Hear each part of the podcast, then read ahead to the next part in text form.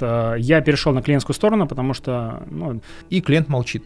Ситуация следующая. Разные типы бизнеса имеют разные алгоритмы продаж. Ну что, ты посмотрел? Ну ты, ты видел? Они пытались давать мне такие оферы, которые как бы убирают у меня из рук мою работу. Пока вы втыкаете иголки под ногти клиента, вероятность того, что он купит, вы меня обманываете. И я видел, что, допустим, ребята не делают попытку сделки или призыв к действию, там что-то оформить, оплатить, они в режиме диспетчера консультируют. Привет. Привет, Рустам. Сегодня у нас в гостях Виталий Говорухин. Виталий занимается консалтингом в области продаж, занимается продажами в переписке. Вообще он очень интересный человек и мой близкий товарищ, и я у него очень многому учусь. Ну, по-честному, чем мы не будем же тут Привет, привет, Рустам, спасибо за то, что ты пригласил меня в подкаст и сделал много циклов дожима э, этого проекта, потому что это длилось достаточно долго, но это было ненавязчиво, экологично. И сегодня мы как раз решили поговорить на тему, а как а, продавцу удерживать контакт со своим а, контрагентом долгосрочно, развивая сделку и добиваясь результата. Давай немного про тебя поговорим вначале, потому что, ну, мне-то известна твоя история, но нашим слушателям она менее известна. Расскажи про свой карьерный трек немножко, почему ушел из найма, там, ну, прям, mm-hmm. я думаю, что многим это будет что послушать.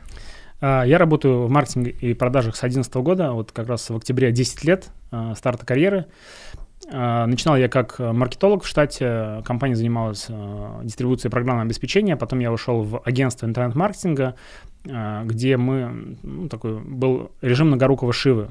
В небольших компаниях маркетолог занимается и проектной деятельностью, и там выступлением на и ведением ключевых клиентов. я старался погрузиться во все ключевые процессы, потому что мне быстро объяснили продавцы, если ты как маркетолог не будешь вникать в продажи, ты будешь генерировать такие идеи формата розовые пони, как должны там подвигаться продукты. И я заставлял себя вникать в продажи. И на самом деле через какое-то время я вообще перетек из маркетинга в продажи. Изначально я маркетологом был. И вот э, тогда, когда я начинал работу, много вкладывал времени в э, изучение навыков э, работы с текстом. Это создание продающих текстов, рассылки, лендинги, все остальное, то есть копирайтинг, тогда был фундамент этот получен. Потом я ушел работать на клиентскую сторону из агентства в e-commerce проекты. Можно немножко тебя перебить? Да. Я просто хочу выразить респект тебе за твои посты, как ты описываешь кейсы, как ты делаешь такое вот мясо крутое. Я прям, ну, я у тебя же вдохновляюсь, и там по твоему примеру частично там мы обсуждали, делал кейсы. Я советую почитать на самом деле нашим коллегам-продавцам э, Facebook Виталия, как он описывает, как он ведет проекты, как ты вообще, в принципе, там описываешь кейсы. Работа с текстом у Виталика, как э, в батл рэпе работа со словом идет. А, спасибо. Вот а, я перешел на клиентскую сторону, потому что ну, часто бывает, что из агентства хочется поработать на клиентской стороне. И, кстати, там я был тем человеком, которому продавцы стучатся и пробуют продать э, работу с трафиком, аналитику, конверсию. И это было очень интересно, все проблемы про ошибки, типовые ошибки в холодных письмах, которые ты затрагиваешь. Я тогда а, заценил на себе, то есть почувствовал на себе, это был 2015-2016 год. И я занимался там работой с трафиком, работой с сайтом, с конверсией.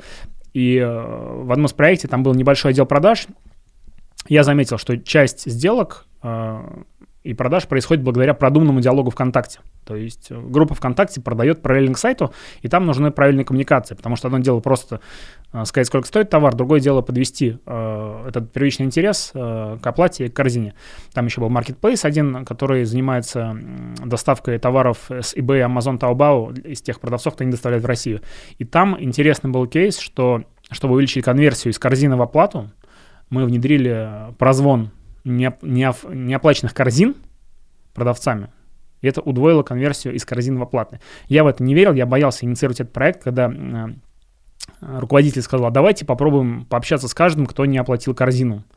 Я думал, с каким инфоповодом мы позвоним? Это будет очень странно выглядеть. Но выяснилось интересное, что часть людей, которые совершали покупку в этом маркетплейсе, это была их первая покупка в жизни в интернете.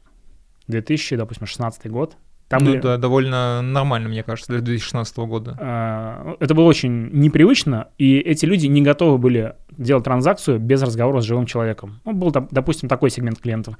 Или вот, кто-то... Э, прости, перебью, да. опять же, да, это как раз говорит о том, что когда вы каздевите своих клиентов, есть то, что мы думаем, как человек принимает решение, а есть чистая логика, которая базируется о том, что человек вам расскажет то, что, а до чего вы никогда не задумаетесь, если не встанете на его место и не спросите конкретно его, потому что ваши... Просто зафиксируйте, пожалуйста, все в голове. То, что вы думаете о своих клиентах, как есть на самом деле, это две разные вещи, они не всегда помогают продавать, если вы их не знаете. Да-да-да, последняя фраза, которая пришла в голову. Лучший КСДФ — это выставленный счет. Отлично. Э, соответственно, там я создал небольшую методичку для продавцов, э, как э, более структурированно общаться с клиентом в переписке, потому что был навык копирайтинга, был опыт продаж, и я видел, что, допустим, ребята не делают попытку сделки или призыв к действию, там что-то оформить, оплатить, они в режиме диспетчера консультируют. Но вот это было начало, и тогда начали развиваться там айфоны, социальные сети, инстаграмы, и в конце 2017 года я завершил работу в этих проектах, вышел в свободное плавание. Я всегда хотел заниматься а, консалтингом и работой с разными компаниями, обучением, опыт такой межотраслевой, есть и B2B опыт, и в e-commerce проектах, то есть такой разная насмотренность, плюс я много всегда учился. И, соответственно, постепенно я понял, что буду качать, э, продвигать э, тему продаж переписки, потому что коммуникации стали меняться, и в том числе в B2B. И вчера мы на конференции тоже обсуждали, что Раньше продавцы только звонили, ходили на встречи. И мне говорили, Виталий, перестань писать e-mail. Если ты не звонишь клиенту, ты никогда не продашь. И когда-то это было справедливо. И раньше даже были такие сценарии, что отправляешь коммерческое клиенту, а потом звонишь ему, здравствуйте, вы получили наше коммерческое предложение? Кажется, что вообще для нынешней ситуации кажется, что это такой нонсенс. Но я еще, я застал. Ты это. тоже застал, и ты тоже это делал, и ты понимаешь, что тогда это нужно было делать. И еще были следующие истории, что, Виталий, в чате пишут клиенты, у которых нет денег. Вот такой был посыл. А сейчас неизвестно, кто пишет в чате.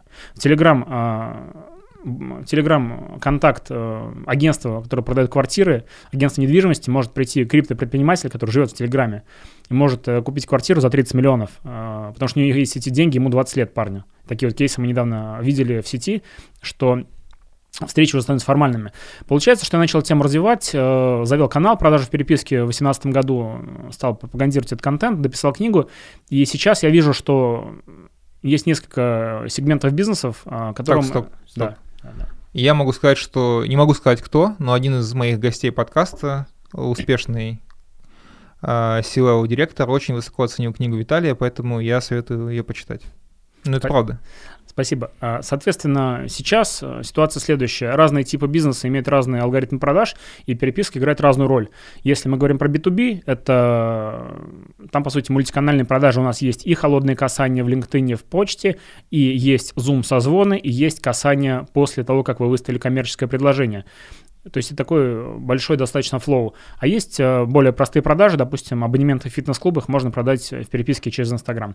Но сегодня мы, мы говорим про B2B, и давай смещаться в ту тему, которую мы озвучили. Давай, еще раз, да, давай поговорим про эту тему. Наша тема — это коммуникации, касание клиентов на длинных точках дистанции, то есть когда вам а, нужно что-то продать клиенту, но нет, может быть, сейчас э, подходящего события, compelling event, как общаться, на самом деле, вкину тему позже обсудим, когда не надо общаться с клиентом, когда действительно бывает, что ты долго даешь клиенту возможные ценности, и от этого ну, ты больше тратишь времени, чем получаешь какого-то профита.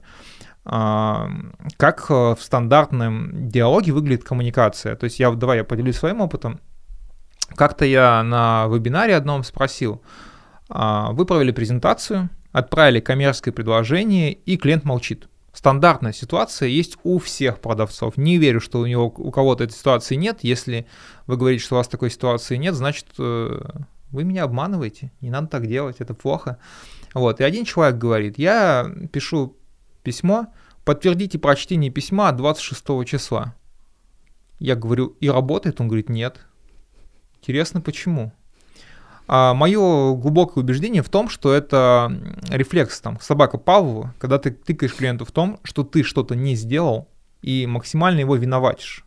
У меня был один из гостей подкаста, которого, ну, я долго не мог его согласовать, но я очень лайтово делал коммуникации. Первое, что он сделал, когда пришел, он сказал, спасибо, что ты был настойчив, но был, делал это комфортно. Именно поэтому я сюда пришел.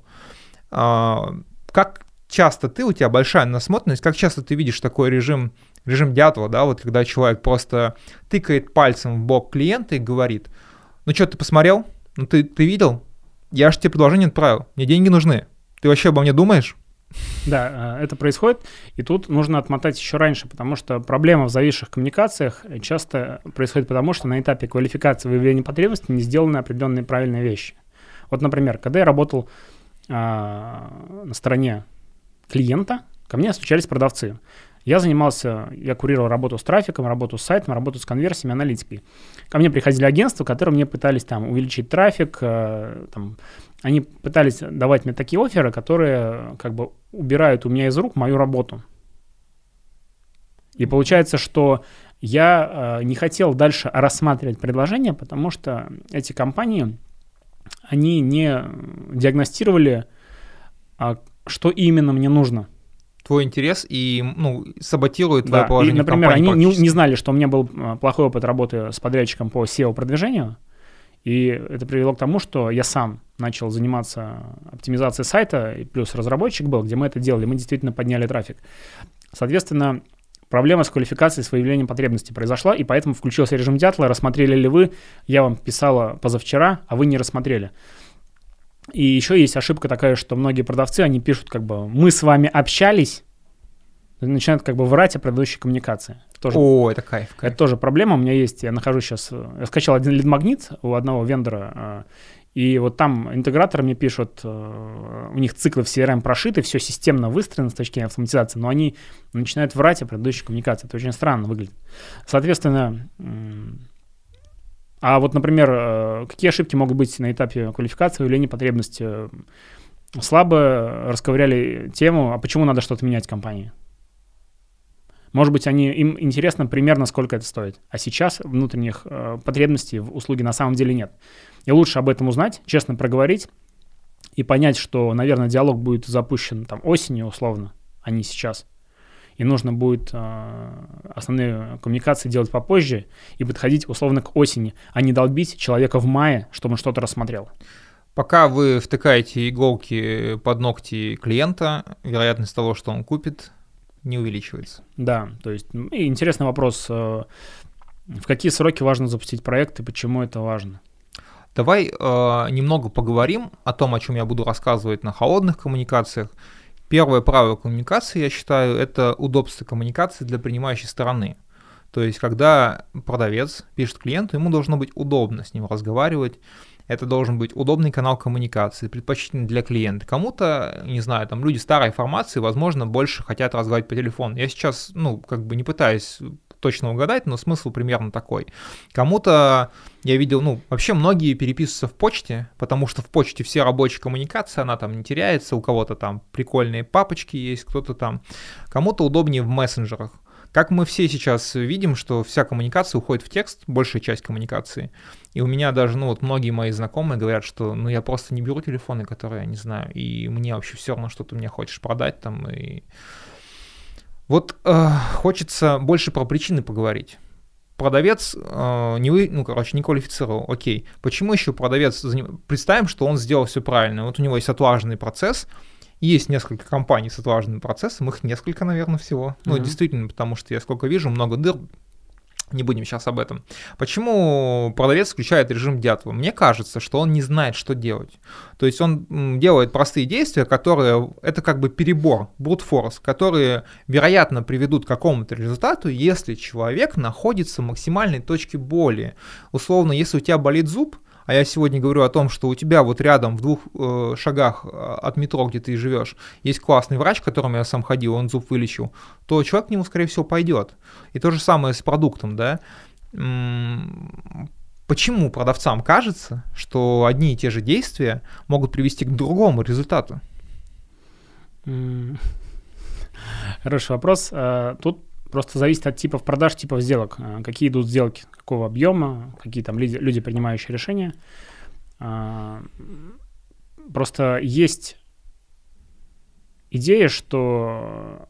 Не так. Иногда у продавцов есть иллюзия, что человек, который с ним общается, он сейчас э, сам все рассмотрит, пропихнет наверх, согласует, презентует правильно, вас представит наверху и вернется с решением. А это может выглядеть не так. Может быть, он ждет э, планерки какой-то раз в месяц, и там покажет э, презентацию. Может такое быть? Может быть. А может быть, он еще не знает, как это показать. Мы к артефакту сейчас Да, да, придем. да. Например, в процессе там, общения первичного не было задан вопрос, а кого еще касается это решение. Важно ли заложить какие-то блоки в коммерческом предложении для вашего руководства? А кто будет из руководства? Вот, кстати, хороший кейс помню. А, мы как-то общались с одним крупным ритейлером, и, ну, там, я работал в Клевердате, и мы заходили через другую компанию, и мне четко сказали, это country менеджер он отвечает за всю страну, а вот у тебя предложение, там, 5 страниц, 6, сделай одну. Одну, чтобы он понял, сложный продукт, я ему так принесу. Вот это мое условие, чтобы мне тебе сделать интро. Прекрасно. Вот э, тебе дали ценную информацию. И если бы у тебя ее не было, ты мог бы не попасть. Ты мог сделать слайдов 5, 10. Есть люди, которые изучают распечатанные презентации. Э, кто-то живет в телефоне, у меня есть один клиент, который не пользуется компьютером. Он управляет бизнесом только через телефон. В основном это звонки и работа с командой, но если ему прислать что-то в мессенджер, нужно сверстать презентацию под мобильный телефон. А если проверить большинство презентаций, которые отправляют продавцы, они не сверстаны для мобильника, они неудобны для изучения. Но это опять вот мы возвращаемся к тому, что нужно знать своего клиента, нужно понимать какие-то неявные вещи, которые тебе человек сам не скажет. Это вот эта история про медик, про инсайдера, про чемпиона, про человека, который тебе расскажет то, что не лежит на поверхности, что ты сам никогда не узнаешь. Как я вот рассказывал, по-моему, в каком-то из подкастов, у нас внутри одной компании решение принимал сын э, директора по IT, который в компании даже не работает, а решение принимает он. Да, вот как да, бы... да. Ну, у Рустема хорошо было. Э, ты про этот подкаст говоришь, да? По-моему, я просто, ну, очень это, много подкастов у, записал. У Рустема было хорошо расписано этот момент, где Э, лицо, влияющее на решение, не очевидно, и нужно быть очень осторожным, чтобы не разозлить его какими-то своими кусочками офферов, которые ему могут не понравиться. Возвращаясь к ответу про ошибки, то есть э, недостаточный опыт. Почему продавцы так действуют? Недостаточный опыт, э, понимание э, структуры клиентов. Например, простой вопрос. Я часто задаю в рамках проекта. Скажите, пожалуйста, в чем суть работы ваших контактных лиц внутри тех клиентов? Это вопрос очень важный и очень сложный. Я говорю, если ты совсем не представляешь, чем занимаются те люди, а, то твои коммуникации, они будут слабее. Я сейчас, у меня есть один клиент в разработке, у меня есть карта а, стейкхолдеров, там 7 человек. Я составил такую А4 э, горизонтальную страничку, прописал людей, роли и в чем суть их работы, насколько мне это известно. Я не знаю всю информацию, но кое-что я знаю. И вот э, касание новое я проектирую, смотря на эту бумагу. А я знаю, что это за проект, он крутой, да. Слушай, ну это стандартная история, когда ты выставляешь силу, вес, э, блокеры, ну это, по-моему, из медика, из челленджера. Слушай, а... Смотри, несмотря на то, что это стандартная история, кто это делает? Очень малое количество людей. Почему? Я бы сказал. Почему? А, потому что, я думаю, две причины. Первая причина, что это сложно. Вторая причина, что люди хотят добиться а, хорошего результата малыми усилиями. Ну, то есть да. кажется, что это не нужно, я потрачу кучу времени, скажите мне, какой будет результат. Ребята, продажи это пахота в том числе. И вот э, хорошо, Тёма Горожин про это сказал, мы с ним как-то обща- обсуждали, говорит, люди думают, что продажи это кураж. Это пришел, сделал вау презентацию, там взрыв, тут голая женщина, посередине, не знаю, Моргенштерн, вот, и люди у тебя купили. Но на самом деле продажи это методичная работа. И я, кстати, согласен с тем, что очень много крутых продавцов, они такие вот э, люди, интроверты, которые могут делать много бесячей методичной работы, ну, лично для меня она бывает бесячей, мне тоже там, для меня вкуснее некоторые другие моменты, но я над ними работаю там, да, и понимаю, что если не сделаешь кучу чего-то там, ты не получишь какой-то результат. А, нужно, я думаю, что первое, первый путь, как зарабатывать больше денег, это перестать думать о том, что а, кто-то сделает за вас эту работу, что вы теми же средствами добьетесь больших результатов. Да, действительно, чтобы продавать какие-то крупные сделки, да даже на 500 тысяч рублей бывает, да, нужно понимать расстановку сил. И если ты ее не понимаешь, как ты продашь? По случайности? То есть элемент... Скорее всего, у тебя не получится. Практика показывает, что да. То есть получается... Письма без ответа, элемент... почему клиент не отвечает, и запросы в телеграм-канал «Хлеб-вода», а что написать клиенту, который не отвечает. Это прикол. То есть получается, вот представьте, вот представьте, что вы собственник, я директор по продажам, например, да, и у меня работают люди, чей элемент... Э... То есть они надеются на удачу, и чей элемент как бы планирование — это удача. То есть у них нет неразобранные процессы, непонятно, что делать, вот как мне это сделать, как... у меня вопросы, на самом деле, иногда задают такие вопросы, которые я сто тысяч раз обсуждал. Вот недавно же был пример, когда человек выложил большое холодное письмо, в котором, ну, там, «Привет, я продаю трубы». У тебя есть проблемы? Мне кажется, проблема точно есть, но, возможно, не у него. Вот, э, слушай, да, давай так, э, я знаю, что у тебя очень много, возвращаясь к теме, чтобы далеко не уходить, я знаю, что у тебя очень много прикольных, полезных вещей для, для касаний разных клиентов.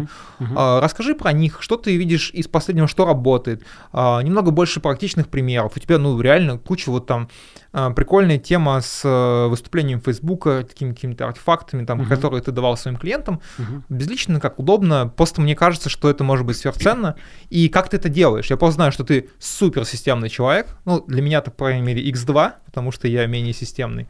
Расскажи про это. А, да, то есть а, какое, какая ключевая мысль?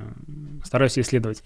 Если я захожу в коммуникацию с клиентом, и я понимаю, что это продлится долго, то есть сделки не будет завтра, я стараюсь думать, а как в каждом касании дать небольшую ценность этому человеку конкретному.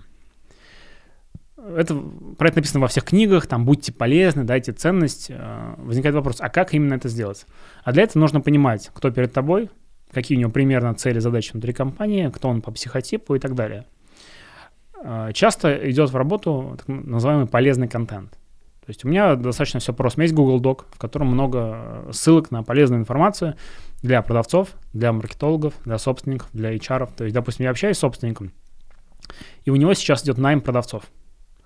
А, я... У меня есть короткий ролик, как э, на этапе анбординга ну, включить э, новых ребят в работу, зажечь их и дать им какой-то вот импульс развиваться.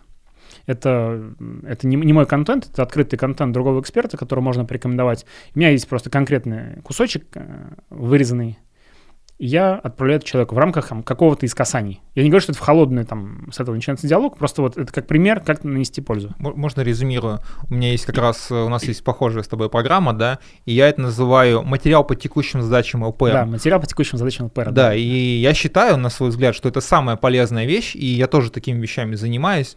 Я вам просто важно, опять мы возвращаемся к истокам, да, потому что важно знать, и если у человека сейчас, например, я вот такой пример привожу, если человека сейчас э, не сходится финансово, он сейчас э, кассовый разрыв, да. то ему не нужно рассматривать ваше предложение о каком-то САСе, где вы там, не знаю, защищаете от DDoS атак.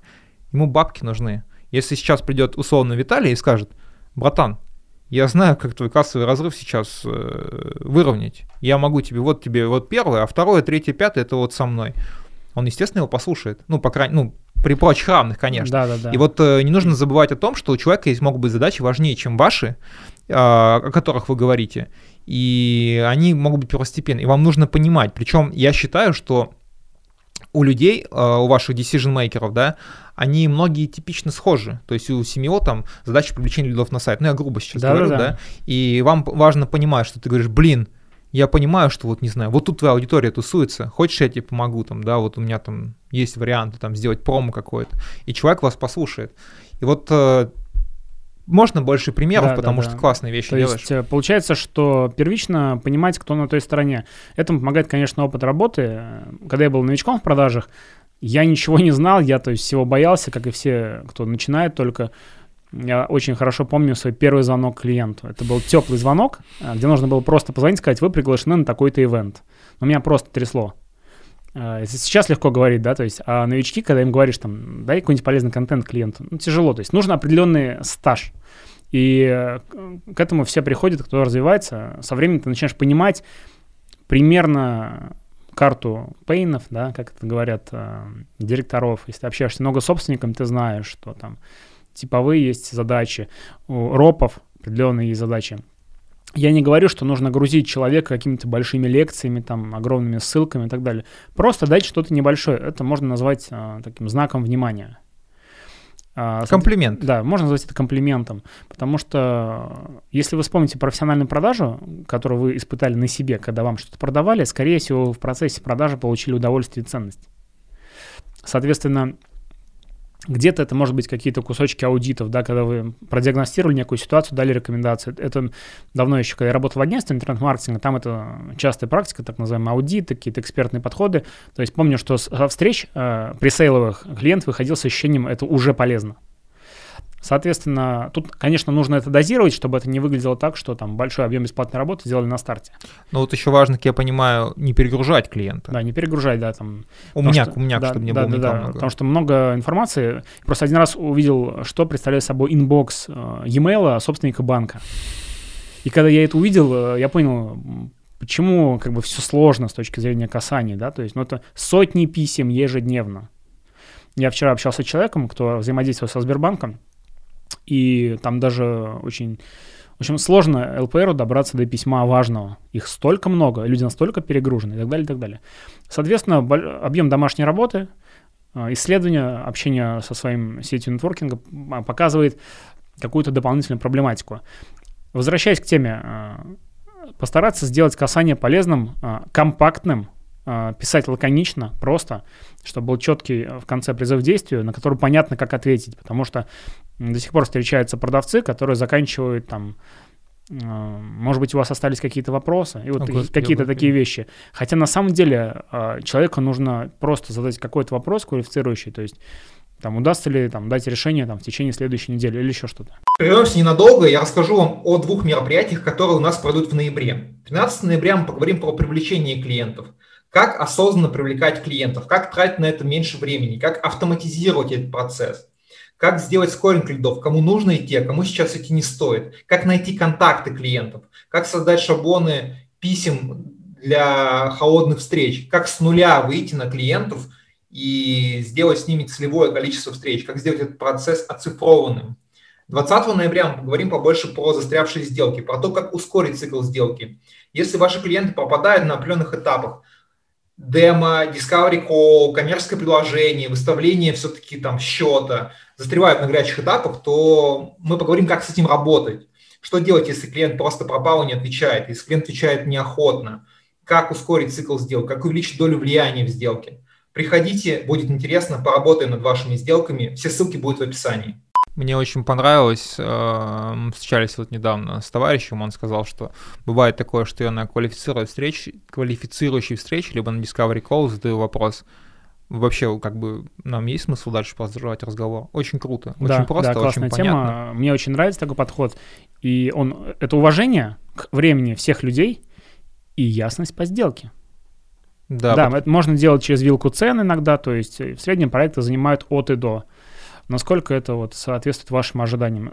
Стоит ли готовить подробное коммерческое предложение? Иногда этот вопрос э, сокращен, ну, сделку пропадает, и это хорошо. Мы не начинаем тратить на фоллапы э, по сделкам, где нет денег или еще что-то, еще что-то. Мне э, какое-то время трудно это давалось, когда я еще там был новичком.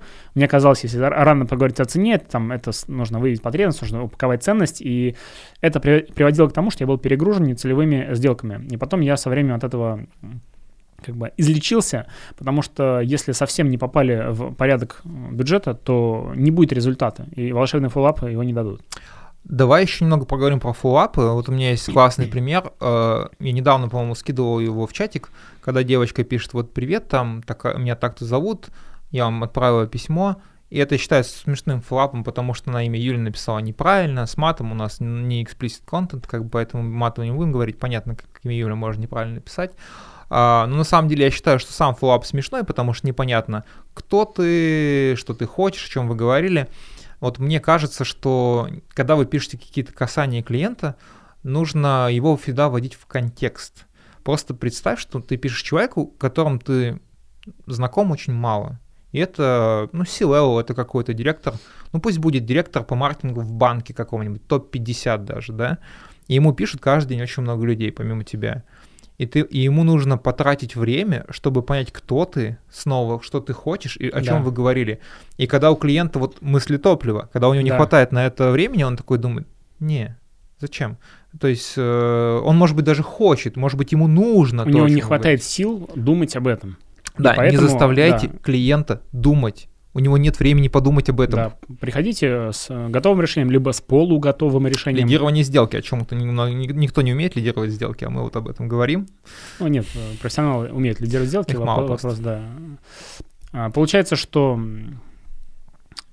понимать клиент, клиента, его потребность, э, правильная квалификация на входе, потому что иногда вот какой-то вопрос ну, из разряда, имеет ли смысл нам дальше продолжать, наводит полную ясность по сделке. Я вот люблю, э, когда есть ясность, не люблю такие сырые сделки, да, и стараюсь их э, такими квалификационными вопросами проверять. А, смотри, на твой взгляд, какие еще существуют проблемы касаний? Вот мы сейчас, я думаю, обсудим проблему, Мгм. когда в другую сторону, когда человек дает больше пользы и не получает взамен, у него возникает некий дисбаланс. А, недавно с тобой обсуждали, да, что вот э, и у меня такая там проблема возникает, возникала, сейчас я вроде больше над ней поработал, да. А, я думаю, что меньшее количество наших слушателей в такой проблеме, это мы, консультанты со своим измененным майнсетом, маньяки по продажам, да, но все-таки, как вот продавцу м, понять там, да, что м, мы даем слишком много пользы, ни к чему не приводим. Вот какие бы ты дал советы? Понятно, что это не универсальный рецепт, но все-таки есть какие-то триггеры. Как ты, вот как ты для себя определяешь, что дальше уже стоит сворачиваться, менять формат работы, напрямую сказать человеку, что может быть что-то... Мгм. В общем, как ты это определяешь для себя? А, По сути, здесь нужно внедрить, э, помимо полезных э, касаний, э, я так называю, коммерческие касания, где мы вопросами диагностируем отношение к сделке, к продукту, к проекту, к презентации, к цене. Один из там вариантов э, м, там, прижимать к срокам. Рустам, как вы считаете, мы сможем этот проект запустить по примерно таким ценам, которые мы обсуждали там в ноябре? В течение 7 месяцев. Э, ну, то есть мы пробуем прижать э, к какой-то дате реализацию проекта. Завязать. Да, и получить какой-то ответ. О, нет, вы что, это только там апрель следующего года, у нас бюджет, у нас тендер. Неплохой ответ, который дает ясность. Или говорит, да, мы сможем. А, какой предпочтительный следующий шаг по нашей сделке, чтобы сдвинуться? Потому что, смотрите, время уже мало остается. Нам что еще нужно дообсудить, или мы можем выставлять коммер... там, счет, договор и так далее? Важно вести клиента. Да, то есть про- просто задаем э, вопросы, диагностирующие реальную картину. Или э, актуально ли увеличение конверсии вашего сайта и поработать. Насколько проблема актуальна, мы спрашиваем и опять прижимаем к срокам. То есть вот, допустим, простой скрипт, э, если мы говорим про обучение, да, то есть я спрашиваю у клиента, который как бы застрял, актуально ли обучение вашей команды в рамках четвертого квартала или пока завал, и нам стоит планировать проект на другую дату. Мы помо- ну, иногда люди пишут физически, я не могу сейчас, вот действительно, сейчас мы там сдаем какие-то бюджеты, давай сделаем так, тын-тын-тын, и какая-то новая дата, новая это. Мне могут сказать, Виталий, ты перенес сделку, ты ее удлинил, э, да неизвестно, потому что ты искусственно клиента не заставишь э, вписаться в проект, который он не может осилить. Я думаю, иногда нужно клиенту такое слово рифма конструкции дать понять, что ты понимаешь, что у него загрузка, Да. и что клиент, ино- давай так немного скажем в, та- в таком ключе, клиенту иногда бывает даже стыдно, ему тяжело сказать, что он что-то Да, переносит, что он потому занят. что, да, а, или даже ему бывает стыдно сказать, что он не владеет бюджетом, разные вещи могут быть, плохая квалификация, и его нужно к, этой, э, к этим словам подвести. И когда ты клиента подводишь, ему нужно просто как кнопочку нажать, там галочку, я согласен, да, ты говоришь, слушай, я как вот вижу, что у тебя в этом году сложная загрузка, можешь там сказать, не знаю, какую-то там, вы выходите на IPO, там, да, вот у меня там а, один из подкастов я пока не могу записать, потому что люди выходят на IPO, например. И э, там, может быть, там в следующем году давай там как-то поговорим. И человек такой, да, окей, условно. Да, да, и да. ему легко с этим согласиться, Да. он даже чувствует, что ты ему что-то дал, хотя по факту ты ничего не да, дал. а смотри, другой вариант рассмотрим. Если ты будешь долбить этого человека, ну, допустим, раз в неделю, получится ли на, на следующей неделе записать подкаст? И будешь это делать все время. Что произойдет? Человек с той стороны увидит, что ты его давишь, что подкаст — это менее значимая история, чем IPO, но ты все равно его давишь. Во-первых, это будет состояние нужды, как бы от тебя транслироваться. И это точно ни к чему хорошему не, не приведет ни для того человека, ни для тебя. У него еще, скорее всего, нет энергии и мысли топлива того самого. Да, и потом вопрос, а, с каким ощущением этот человек выходит с коммуникации с продавцом. То есть, поэтому дать возможность клиенту а, как бы сохранить лицо и выйти из, а, не знаю, переместить дату или сместить коммуникацию, это абсолютно нормальная история. У меня есть э, забавный пример. Я э, вот хожу на фитнес, и так получилось, что у меня сейчас две карты двух фитнес-клубов. Э, не доходил одну карту и пошел в другой зал э, к персональному тренеру. И вот в первом зале, видимо, ребята решили все обселить. И они вот, э, приходите к нам на массаж. Я говорю, слушайте, ребята, у меня свой массажист, э, сори, вот приходите к персональному тренеру там. Я говорю, ну, знаете, я подумаю. И они начинают меня, а какое время вам нужно подумать? Я говорю, я не знаю, там, ну, типа, вот, и они начинают дожимать. Давайте, давайте кол- подумаем вместе. Колхоз, нет, они прям вот да. давят, я говорю, ребята, я, мне кажется, вы на меня давите. Я уже просто напрямую говорю. Включил это да. режим травления лески. Э, да, режим накала, да. И просто, ну, я точно понимаю, что мне так не продадут. Ну, то есть, и а, для меня не понимают, зачем мне, ну, вот эти вот все эти истории. И вот продавцы зачастую начинают душить клиента. Да. И а, просто поймите, что вы можете даже продать этому клиенту, но он больше у вас ничего не купит. Вы можете... Ну, может, проект запорит.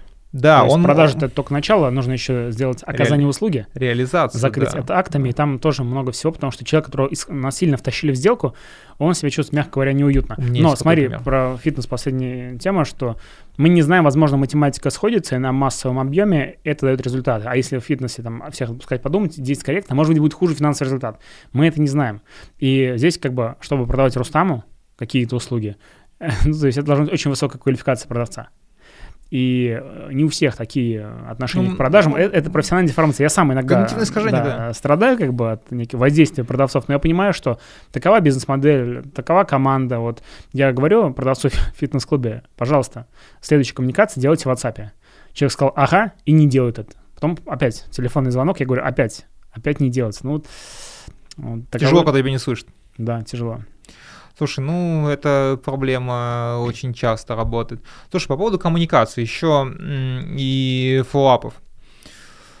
Как вот э, людям находить вот это, ну, коммуникация всегда, полезная коммуникация — это не контент, да, ну, скорее всего. Либо информация, либо диалог, да. либо контент, да. Как ее находить? Вот э, больше про это давай поговорим, mm-hmm. как э, сделать свою коммуникацию, ну, понятно, что ее нужно сделать полезной, давай так, от этого никто не отказывается. Да. А, первый вот моя там, да, я начну, а ты продолжишь. Первое это понимать там, текущая задача ЛПР. Самая высокая, я считаю, вот там, пирамида коммуникации, пусть будет как пирамида масл. Самая первая — это текущая задача ЛПР. Они, кстати, могут быть даже личные. Ну, то есть, если его личную задачу закроешь, возможно, ну, это такое более сенситивное поле, да, но если ты там поможешь, он все равно к тебе будет по-другому относиться. А, как еще вот э, делать коммуникации, вот где искать, в какую сторону? Вот направь. Ну, э, я думаю, что нужно изучать э, личность и изучать бизнес. Все начинается с цифрового следа. Банально мы начинаем выгребать из интернета, а что известно о человеке, начинаем гуглить его, смотреть, социальные сети, лайфстайл, а, интервью, проекты, выступления. Есть более открытые индустрии, менее открытые. А, плюс насмотренность. То есть начнем с простого. Человек делает какие-то публикации о работе и выступает детально изучаем, что он говорит в своих выступлениях, а, что он пишет в статьях и какова его стержневая экспертиза. Один из форматов касаний — задать вопрос по экспертизе клиента.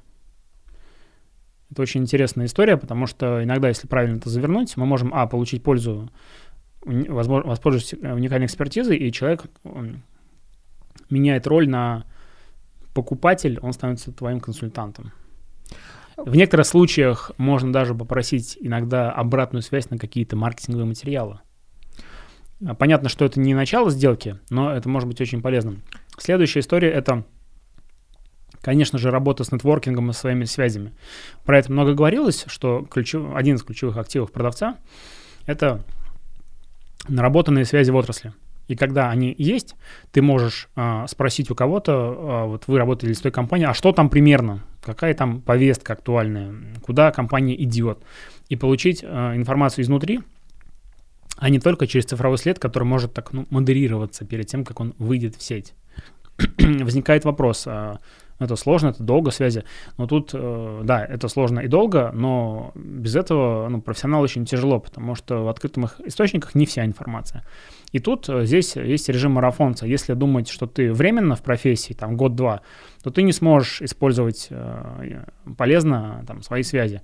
А если ты решил, что ты будешь профессионалом и будешь долгосрочно работать, э, не обязательно даже в этой компании, а в целом ты будешь профи рынка, то за 10 лет у тебя накапливается серьезная записная книжка, и некоторые продавцы вообще могут узнать любую информацию только через свою записную книжку. И после этого заточить свои новые касания, насытить их реальной пользой, перепаковать ценностное предложение, то есть получается открытые источники, весь цифровой след э, связи, э, понимание общей насмотренности рынка, если ты работаешь долго с e-commerce, ты понимаешь, там, а, проблематика актуальна последних лет, что, допустим, маркетплейсы отъедают трафик или еще что-то. В зависимости от этого можно какие-то персонализированные вещи делать.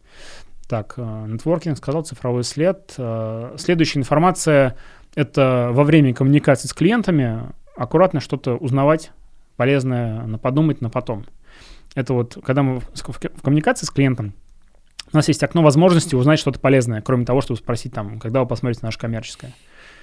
А, а вот что сейчас э, в целом на рынке, какие тренды? Ну, какой-то такой легкий вопрос иногда дает такую информацию, что ты понимаешь, что все следующие коммуникации должны быть совершенно другими. Я называю это, скажем так, работа, с, в, этап появления потребности превратить в такой вот э, выдергивание полезного, полезной информации как фундамент новых эффективных касаний. Кстати, а, пока не забыл, мне еще нравится очень формат, который ты тоже используешь. Это когда ты даешь клиенту пользу из того, что он уже сам сделал. То есть вот э, Саша Бенкендорф тоже такой штукой пользуется. Посмотрел э, вебинар, расшифровал, закинул и говорит, вот посмотрел вебинар, посмотрел, прикольно у вас, мне, мне понравилось. Вот э, накидал основные тезисы, что-то внутри, некая да, summary. Да, да, да, да. Вот. И на клиентов это очень хорошо действует, потому что клиент уже создал какой-то контент, и ты для него, если ему это надо, ты, ну, ты как, в формате там, я посмотрел, мне было интересно, я для себя это сделал, может быть, вам будет полезно. Не в формате я для тебя сделал, чтобы ты мне сделал, да, да, да. а в формате я сделал для себя, мне ты очень много зайцев убиваешь. Ты, во-первых, показываешь то, что ты следишь за клиентом в хорошем смысле, через открытые источники. Не как я на вашем хабе видел 700 тысяч минут, да. Привет, Даниил Гридин. Вот. Обещал ни одной рекламной интеграции. Ладно. Договоримся, Данил. Так вот, э, и ты э, респект его контенту делаешь, то есть да. ты оцениваешь его труд, а труд все очень любят, когда оценивают, да, угу. и ты настолько его оцениваешь, что делаешь какие-то пометки для себя там, да. Я вот, например, отдельно, мне было очень интересно, у меня был гость э, Григорий Никонов, психолог, вот ты слушал, и мне было очень интересно, у него было два прикольных э, подкаста «Искусство приятного общения в сети, искусство, искусство быть приятным, искусство быть неприятным. И я попросил чувака расшифровать за деньги, мне очень понравилось. И оказалось, что он э, пишет тексты и потерял, короче, вот именно эти тексты. Для него очень супер зашли. Ну, да, я реально да, да. сделал это, потому что мне это было интересно. Да. И я с ним поделился, он такой, блин, кто-то это делает, как это круто. Да. И это утеплило наше общение. А, значит, этот инструмент называется сделать работу твоего, часть работы твоего клиента, если так упростить у клиента, допустим, если он выступает на конференциях, э, иногда не хватает сил там дайджест э, выступления сделать и, допустим, в, соцсеть, в соцсетях это подсветить. Это может быть не номер один его задача, его повестки, но она тоже важна. И получается, что ты э, как бы даешь ему определенную ценность. Мы сейчас э, говорим про разные инструменты, я обращаюсь к слушателям. Это мы не говорим пока про идеальный флоу в касаниях, мы набрасываем в целом идеи, потому что Иногда спрашивают, Виталий, а что написать в первом касании, а что в третьем, а что в пятом, через сколько и к чему это приведет? Всегда по-разному. Да, э, ну, смотря какой бизнес, какая ниша, и вот э, нужно отталкиваться от того, что трудно дать универсальный рецепт, когда ты не видишь э, компанию, которую ты разбираешь. Но общий посыл такой, вот в книгах много описано было, нужно изучить э, задачи бизнеса, задачи клиентов. Мы сегодня с тобой обсуждали, да, конечно, я согласен. Это очень... А по поводу унифицирования и прочего, Тут, э, наверное, еще у меня есть такой совет, он довольно простой, сделать коммуникации живыми, чтобы видно было, что вы не пишете суперформальным языком. Вот недавно у нас в сообществе обсуждалось, я скидывал статью на VC, там, там коллеги, буду рад обратной связи, вот все вот эти вот, э, остались ли у вас еще вопросы, mm-hmm. вот все эти избитые фразы, это баннерная слепота, то есть мы эти фразы уже не смотрим, мы на них, мы вычленяем, да, вот все, что нам нужно, вот этот самый жир, да, и все остальное у нас остается. Сделайте коммуникации простыми. Вот у меня есть клиент, там, крупный клиент, с которым я стикерами, гифками переписываюсь. Реально, ну, не со всеми такое можно построить взаимодействие. Mm-hmm. Я вот ты писал, когда вы считаете, что клиент доверяет? Пишу, когда можно свать мемы. И я же прав, это не совсем шутка. То есть, ну, представь, что есть такой клиент, и он действительно есть и у меня в том числе, и у тебя явно, mm-hmm. которому ты можешь отправлять мемы. Но явно у вас лучший уровень общения, чем добрый день. Это не совсем можно построить, с кем-то и не надо этого uh-huh, делать, uh-huh. но одной из частей взаимодействия перейти на тот уровень общения, где вы общаетесь по-другому. И вот э, это тоже важно. То есть сделать коммуникации живыми, чтобы в них были вы. Звучит, наверное, может быть очень специфично, но я думаю, что умные слушатели поймут. Сапиенси сад, короче. Да, то есть получается, нужно писать просто и живо. Потому что если мы вспомним свои коммуникации с профессиональными продавцами на личных встречах, это не, была продажа, это был разговор с умным человеком, который э, показывает варианты решения твоей проблемы. А когда письма пишутся, иногда выходит такой э, корпоративный солдат, который пишет очень сложно, хотя он в жизни другой. Но это отдельная история, потому что текстовые коммуникации, к ним нужно привыкнуть. Давай ты расскажешь, что такое скринкасты, видео, какие-то сообщения. Я думаю, это тоже важная часть. А, про свой опыт расскажешь. Я помню, записывал перед Новым годом, по-моему, 40 таких кружочков в Телеграме. Uh-huh, uh-huh. Как это влияет, как люди реагируют, я тоже сам поделюсь. Uh-huh. Да, есть uh, уже такие небольшие инструменты, которые уместно использовать, uh, может быть, для существующих клиентов в рамках аккаунтинга, в рамках утепляющих отношений. Uh, возьмем простую идею. Поздравление с Новым годом. Ну, вроде мы знаем, что неплохо бы поздравить клиентов, да. Как это делать? Можно отправить шаблонную рассылку с Новым годом с гифкой, да? В WhatsApp такой да. этот, как мама а, Кто-то до сих пор так делает. Это не самый лучший вариант. Можно отправить с Новым годом. Спасибо за плодотворное сотрудничество. А можно отправить э, видеосообщение в Телеграме, нажав кнопочку в правом нижнем углу, где за 30 секунд э, сдать искреннее поздравление, персонализированное под конкретного этого человека, подсветить, э, что в вашем взаимодействии было важно, и пожелать какие-то э, новые, новых побед и так далее э, с привязкой конкретно вот этому человеку, что-то не важно. Звучит очень просто, очень банально. Э, это не все делают. Может быть, кому-то кажется это непривычным, но всегда я получал положительный отклик и кто-то благодаря этому а, начал использовать этот инструмент. О, Виталий, так необычно, спасибо, персонально. Например, я. Да, то есть э, это с точки зрения касания, да. Скринкасты хорошая тема, когда мы, допустим, подготовили коммерческое предложение. Zoom встречи не получается, у нас есть некая PDF-ка, мы можем взять сервис Loom, и подсветить несколько вариантов э, в виде видеосъемки экрана, где 10, 20, 30 секунд а, голосом проговорить какие-то важные вещи, подлив эмоции и дав больше, а, больше понимания через голос, потому что часть людей хочет воспринимать информацию и визуально, и в виде комиксов, и голосом. Loom очень простой сервис. Зашел, мгновенно записал ролик, ссылку подцепил, и человек получает э, презу и э, ваши к ней комментарии.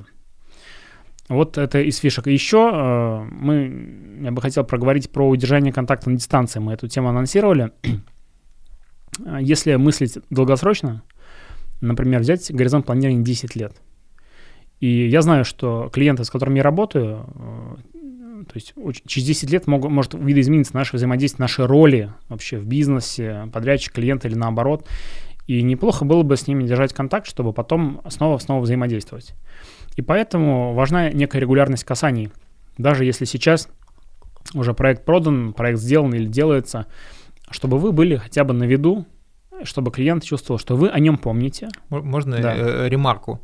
А, всегда очень сильно раздражает, когда ты не общался с человеком полгода, он тебе пишет как будто бы не по делу сначала, а потом это переходит в просьбу, в предложение, в что-то. Да. А, меня это очень сильно триггерит. У меня такое чувство, будто меня используют. Вот у меня недавно была такая коммуникация, и я напрямую сказал, что ну, я хорошо к человеку отношусь. Ну, может быть, не совсем такое можно сказать. Я говорю, слушай, скажи прямо, если какой-то вопрос есть, вообще вот no problem. Мгм. Ну и в целом там немножко было по-другому, но а, как объяснить? Вот просто представьте, что м, вы настолько не важны, что к вам имитируют интерес, чтобы спросить, купите ли вы мой многострадальный продукт. Вот. И представьте, что он э, на дистанции год, у вас все точки касания такие. С кем будет общаться э, decision maker?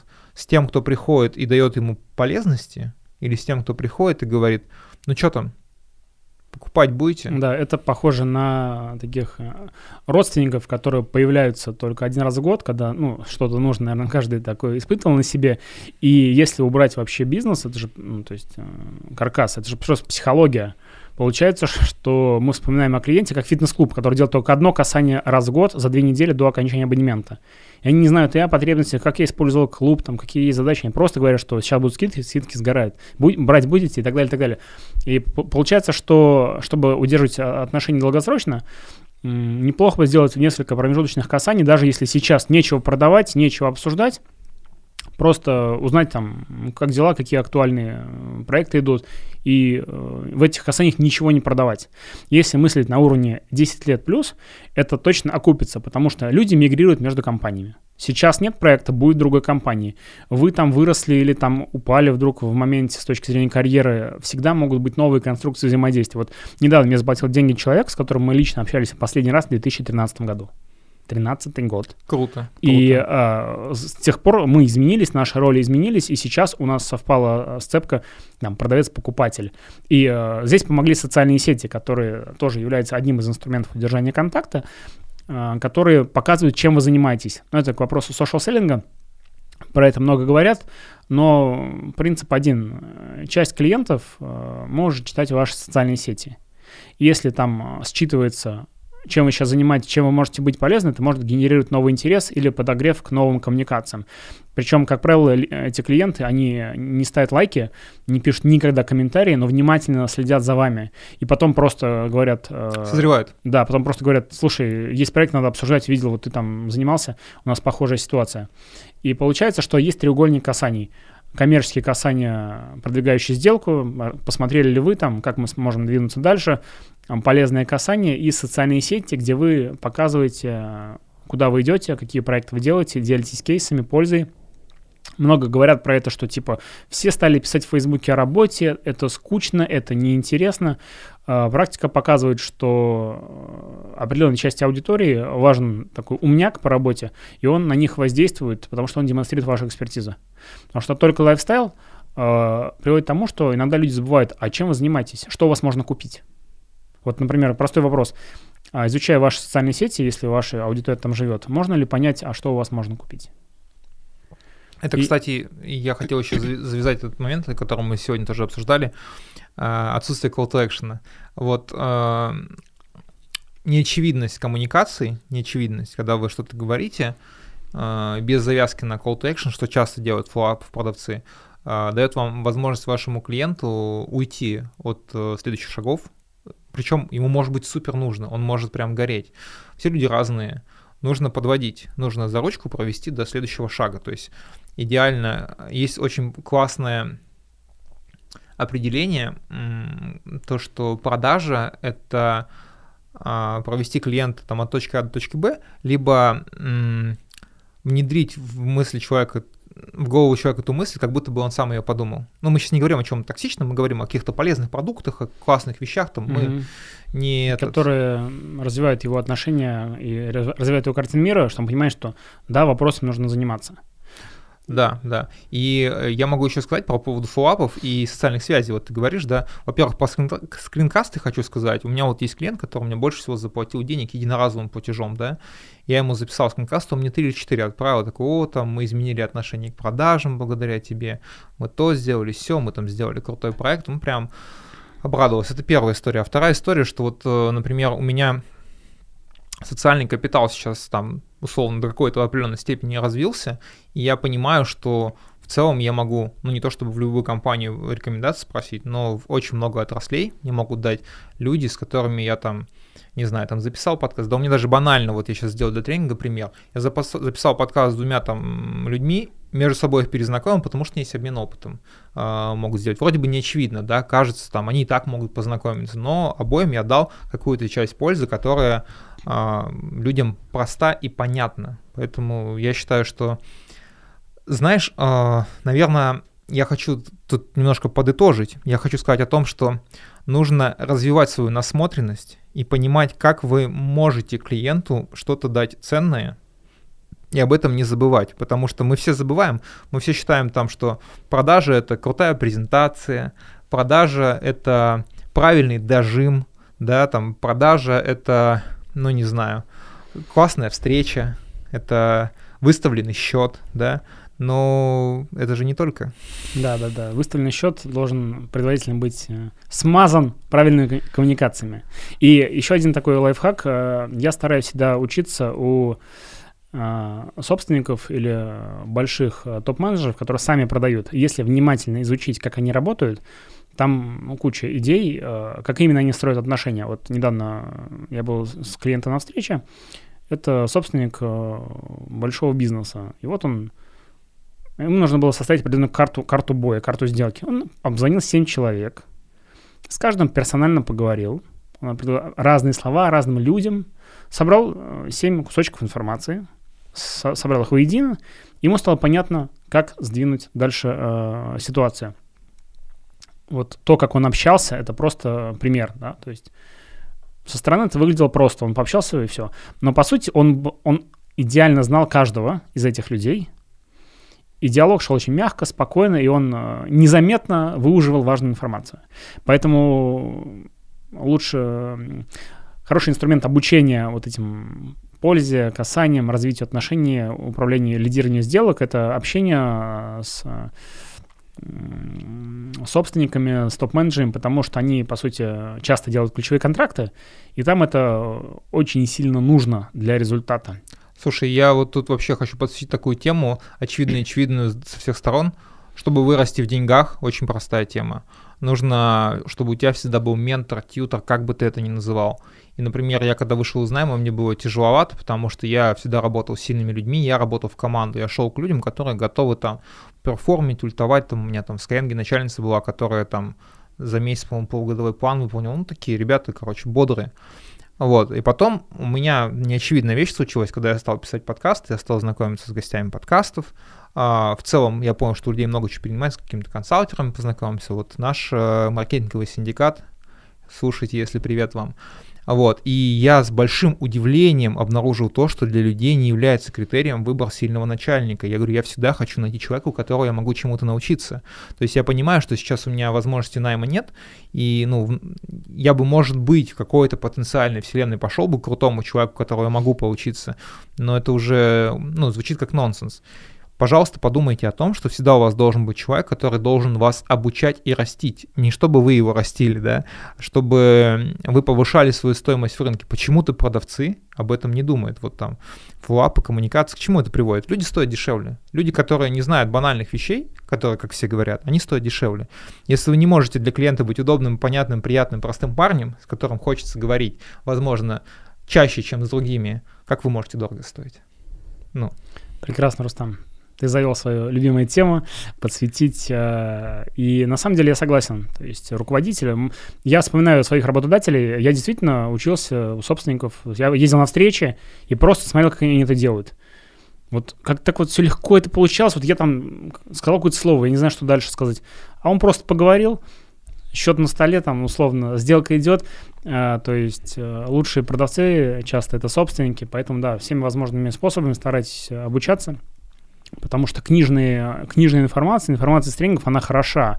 Но когда человек руками делает большие сделки, когда человек развивает отношения годами, и ты видишь, как, какие он касания делает, когда у него есть встречи, когда у него есть какие-то совместные ивенты, это дорого стоит. Поэтому в поля э, к успешным продавцам Слушай, ну обучение. вот книжная информация хороша, да, вот, вот э, у меня там сороковой подкаст, наверное, Мгм. и книжной информации тут ноль. Настолько вот там жира там, да, вот и возьми тоже подкаст с Ростемом, Да. с Гамидом, я не знаю, там с Алексеем Страховым, ну, с, с кем, много с кем вообще, с- по- почти все.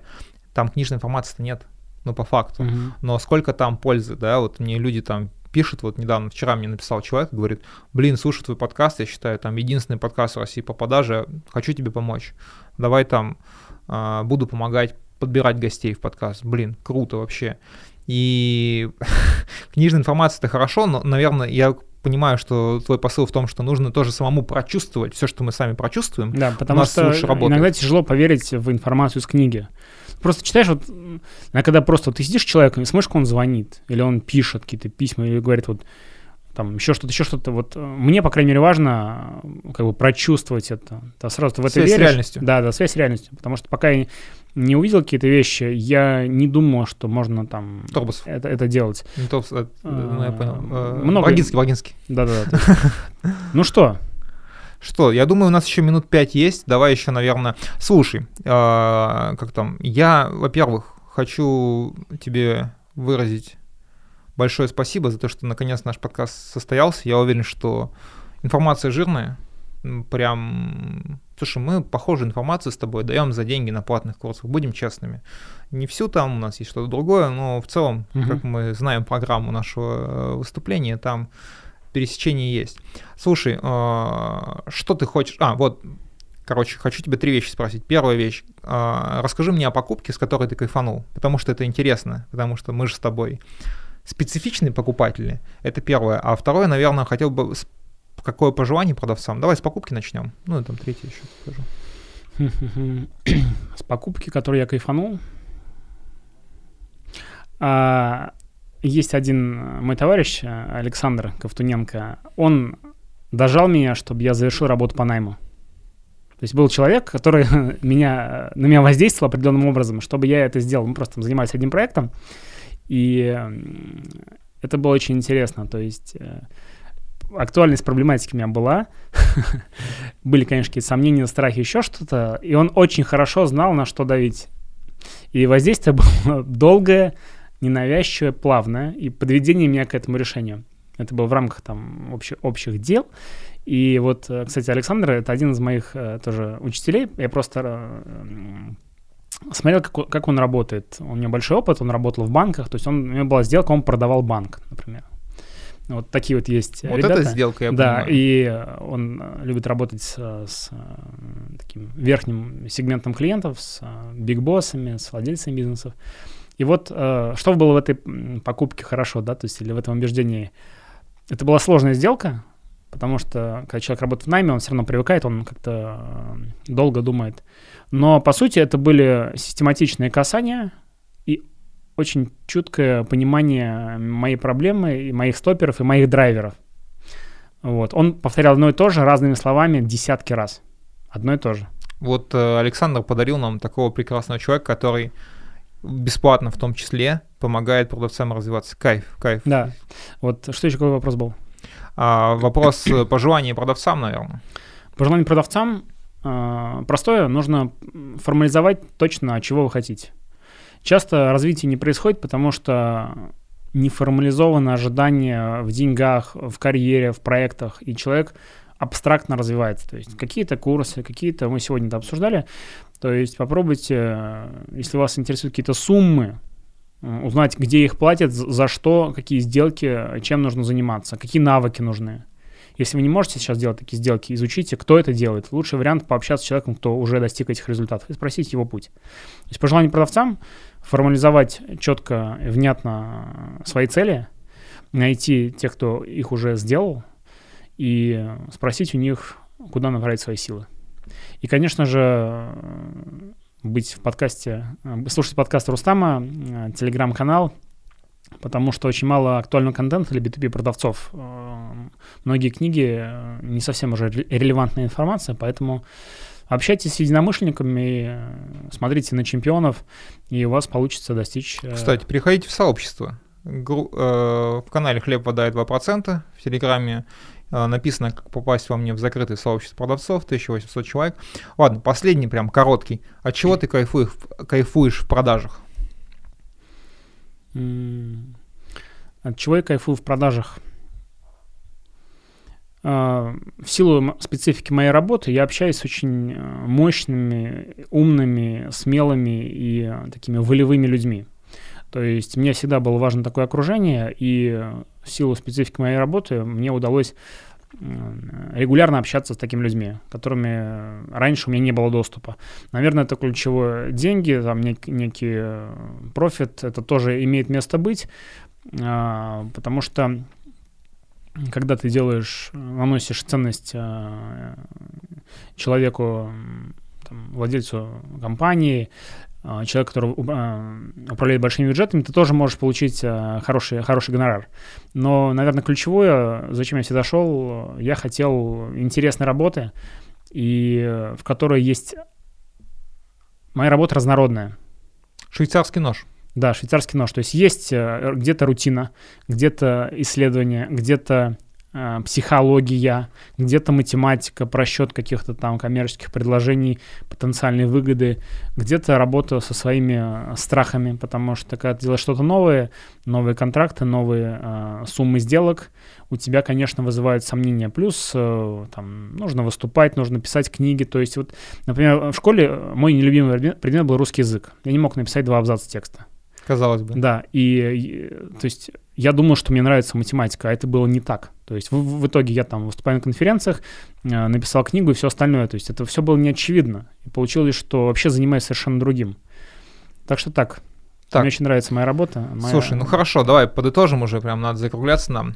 Итак, в продажах тебе нравится то, что есть классные волевые люди, у которых есть чему поучиться, тебе нравятся деньги, и тебе нравится то, что ты можешь делать разные задачи и можешь их как-то ну, балансировать, там, сделать одно, сделать другое, сделать вкусные задачи, сделать там да, нужные да. задачи.